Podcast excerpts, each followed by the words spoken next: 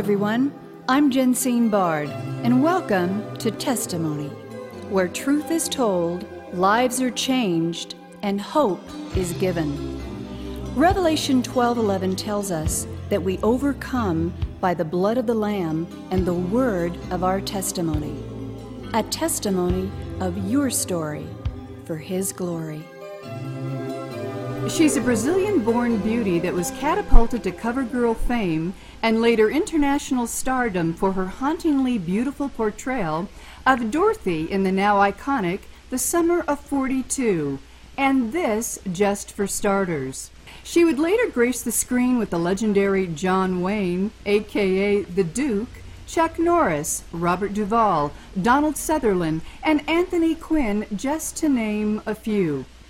Her subsequent autobiography, Surviving Myself, tells the rest of her story behind the glitter, the fame, the heartbreak, and the pain, and her decision to turn her pain into purpose, and beautifully so.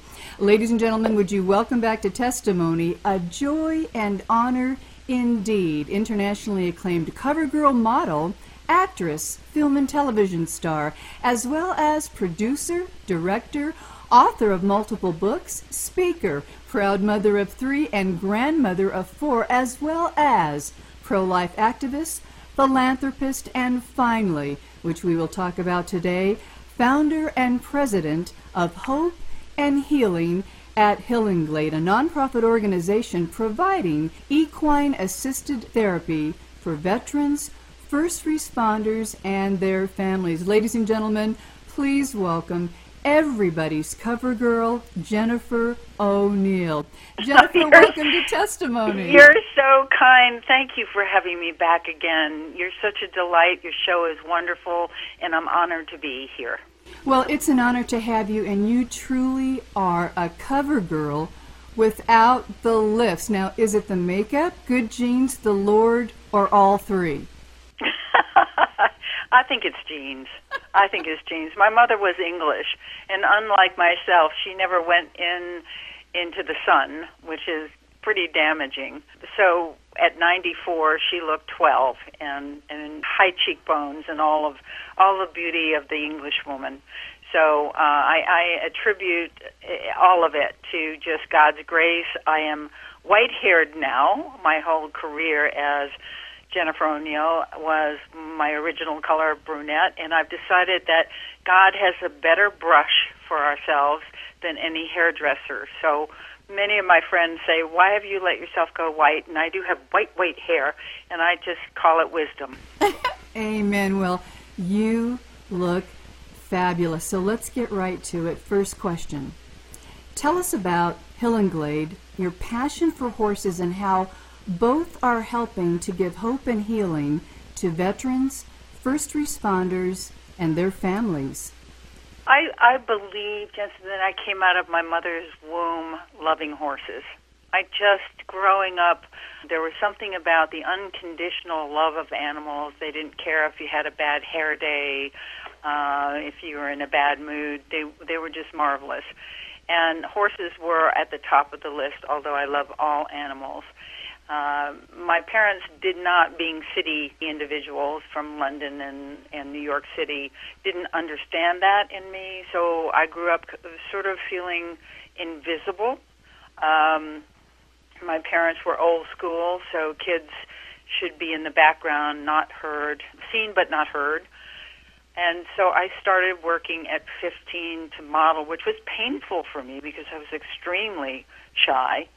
Uh, but when they moved into the city when I was 14, after some drama trauma, somebody suggested I might go to Eileen Ford's modeling agency, which I didn't know, but of course was the top of the line, was accepted and started to work to get my horses, giving you some background a little bit of how mm-hmm. God recycles dreams.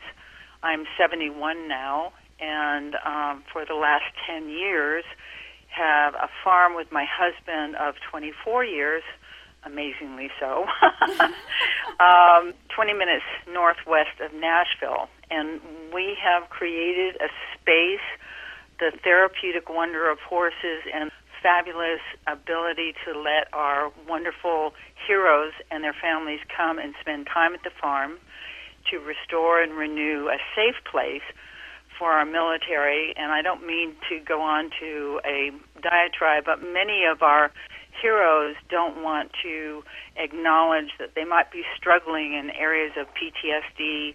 Um, the higher rates of suicide are well beyond 25 a day for the people who protect protect our freedoms. And we in the private sector have to step up the divorce rate within those family units because anyone who's serving their entire family is serving. So I was drawn to that theme starting with my dad way back when from inception my dad was a bona fide war hero and I have to keep remembering that he was only 22 or 23 when he was a captain of a B 17 in World War II, shot down on his second to last mission, and was in the prison camp that they made the movie about the Great Escape for two and a half years, went back to London to to get his bride and then whisk her off to Brazil. All very romantic it was to me. And I grew up with Victory at Sea on TV. Your older listeners might remember that. War at that time, World War II, the enemy was very clear and defined, and everyone was a hero. So I grew up with a dad that I read about in school and books. He was really, as I said, a bona fide hero. I, of course, wanted to have a husband like my dad. Don't all little girls. So I married into military and later found with my third child that his father, who I married twice, Vietnam Marine, is 100% disabled from PTSD. So when we were married, we didn't even know what PTSD meant. It's been called all kinds of different names over the years, but is finally being recognized as a real issue within our heroes, many of whom today are coming home and the family unit is suffering, the individuals are suffering, and as I mentioned before, the suicide rate is insane.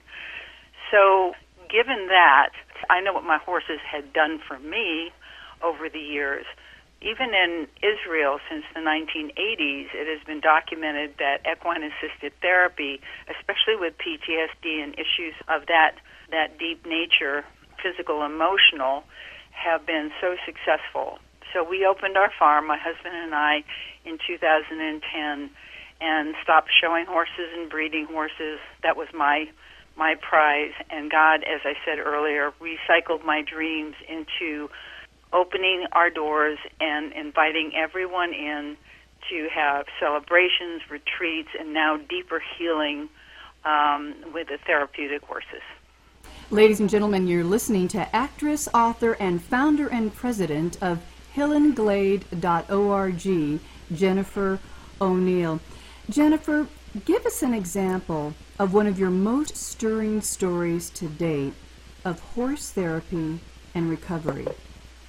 Hmm, good question, my friend. There are so many.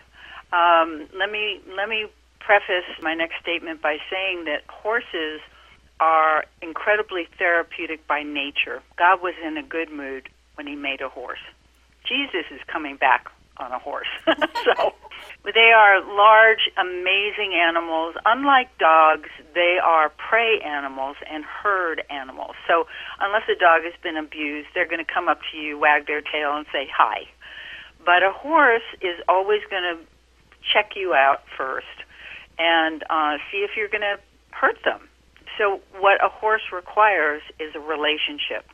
And when we work with the horses in a therapeutic manner, we work with them in regard to creating that relationship.